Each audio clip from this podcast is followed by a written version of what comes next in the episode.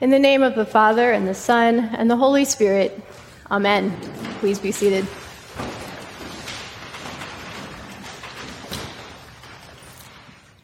Do you know that kid in every class who knows the answer to the teacher's question before everyone else? Who wiggles in their seat or waves their hand in the air while the rest of the class is still trying to figure it out? Maybe you remember that kid. Maybe you were or are that kid. When I read today's gospel and hear Jesus sternly order the disciples not to tell anyone that he's the Messiah, I can't help but wonder if the disciples felt like that kid. They've heard that a lot of folks can't figure out who Jesus is, that the rumor mill is associating him with people who aren't even alive anymore. Maybe he's the recently beheaded John the Baptist, or Elijah, or another prophet from hundreds of years ago. But the disciples know differently. They know, as Peter has just proclaimed, that Jesus is the Messiah, the Son of the living God, that his presence on earth means nothing less than that God, God's self, is among them. This piece of information is of greater consequence than anything else they have ever known. So why wouldn't they want to blurt it out? Why shouldn't they go out into the world and set the record straight? Jesus' insistence on silence around his true identity is a motif that scholars call the messianic secret, and it shows up in several of the Gospels, especially in Mark. But to understand what it's doing here in the Gospel of Matthew, I think we have to ask what it means for the community that produced this gospel to recognize Jesus as the Messiah, as the Son of the living God. And then we have to ask what it means for us. The Gospel of Matthew probably emerged at the end of the 1st century, from within a community of Christ followers still deeply rooted in Judaism. This community is living in a very difficult and uncertain moment. The recent Jewish uprising against their Roman colonizers has failed, and the Romans have destroyed the temple in retaliation. For all intents and purposes, the forces of empire have won. The community knows that God has spoken truth to power before, through John the Baptist, through the prophets, all the people the disciples name in the gospel. And they have waited centuries for the Messiah, the anointed ruler who would finally conquer their oppressors. Nevertheless, there is no knowledge from the past that maps neatly onto their current situation. Being able to name what it means for the Messiah to have come, for this to be some fully comprehensible concept that they could learn and pass on to others, would also mean knowing what's going to happen to them, and they don't have a clue. And yet they believe and celebrate, in community, God's creative power at work. The knowledge that somehow, in and through the life, death, and resurrection of Jesus of Nazareth, the kingdom of heaven is very close at hand.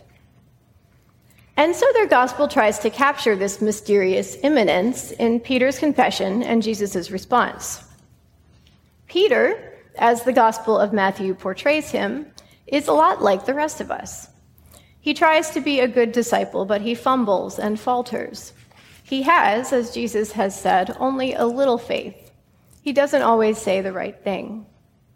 And yet it's clear in this case that he has given voice to something extraordinary, a truth available to him not through any cognitive power of his own, not through any amount of study or hearsay or past experience, but as a gift from God. Flesh and blood has not revealed this to you, says Jesus, but my Father in heaven. Peter's ability to name Jesus in the fullness of his true identity represents a transgression of the boundary separating heaven and earth. His divinely derived knowledge constitutes a disruption of our conceptual reality and an inbreaking of the kingdom of God. And the kingdom of God, as the community of Matthew's gospel knew all too well, isn't rational or predictable. It doesn't behave in the ways we might expect or wish it would. It's wild and it's quirky, and it breaks through intermittently into our lives in ways that we can't always explain and that we certainly can't be taught.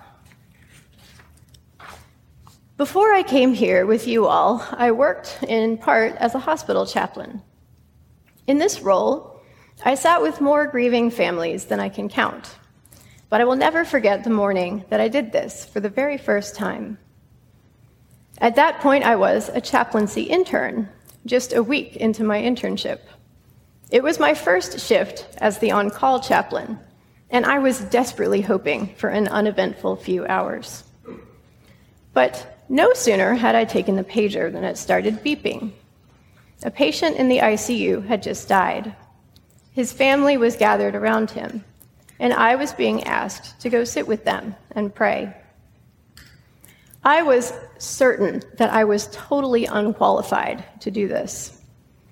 I was just some little person at the very beginning of the ordination process. With the exception of 1 week of chaplaincy orientation, I had no formal pastoral training. Who was I to offer anything to this family I had never met, to bear witness to the fullness of their loved one's life or the pain of his death?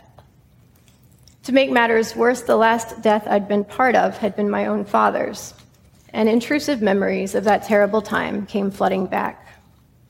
I wanted so much to show up compassionate and calm, to do justice to the persistent call I'd been feeling to be present with people in grief and suffering, but really I was on the verge of panicking. I was so upset that I wasn't paying attention to where I was going, and the next thing I knew, I was lost in the hospital. I looked around, trying to get my bearings, and I noticed that the hallway I'd ended up on was completely deserted, with the exception of one person who was walking toward me. I realized that I recognized him. His name was David, and he was an environmental services technician, a janitor, who cleaned rooms in the emergency department. I'd met him briefly on the first day of my internship when my cohort was getting a tour of the hospital, but I had no reason to assume he'd remember me. As he came closer, though, he called out my name. "Karen," he said, "how are you?" I responded with one small part of the truth. "Actually, I'm a little lost. Could you please tell me how to get to the ICU from here?" And in that moment, with no way of knowing what was going on in my head, and without owing me anything, David stopped, turned to face me, and raised his hand in blessing. In a loud, clear voice, he proclaimed, "Karen can do all things through Christ who strengthens her." And then he turned around and walked away. I stood there, feeling simultaneously stunned and held. Then, with the renewed sense of my own orientation, physically and otherwise, I went to the ICU and met the family. Now, I had grown up in the church, and I had 3 degrees in religion, for better or for worse. I knew plenty about who people said Jesus was, but never in my life had I fully realized who I knew Jesus to be, until that moment in the hospital hallway, when the Son of the Living God, in the form of David, the environmental services technician, saw me in my fear and pain and called me beloved. And the kingdom of God isn't rational or predictable. It doesn't act in the ways we might wish it would. It doesn't come charging in and overturn the evils of oppression or injustice, nor does it save us from our own pain and suffering. If it did, it wouldn't be hard to discuss or define at all. Jesus could have told the disciples to go tell anyone about it that they wanted to. But what it does mean is that our Messiah, our God, who took on flesh and dwelt among us, sanctifying our lives and bodies through presence, can and does work through the ordinary and imperfect gifts of presence that we offer to one another, to communicate an extraordinary and unfathomable grace. May these gifts of presence surprise and sustain us in this new academic year, in times that are joyful and in times that are painful.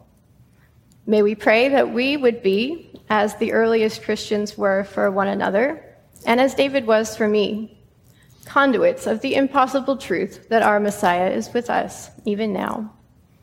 And may we never be too busy with what makes sense to notice the wild weirdness of God's kingdom breaking through. Amen.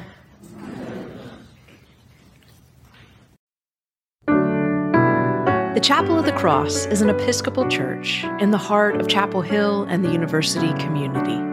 Find out more at thechapelofthecross.org. There you can find our latest news and events, connect with our pastoral care team, Faith in Action Ministries, and offer a prayer request.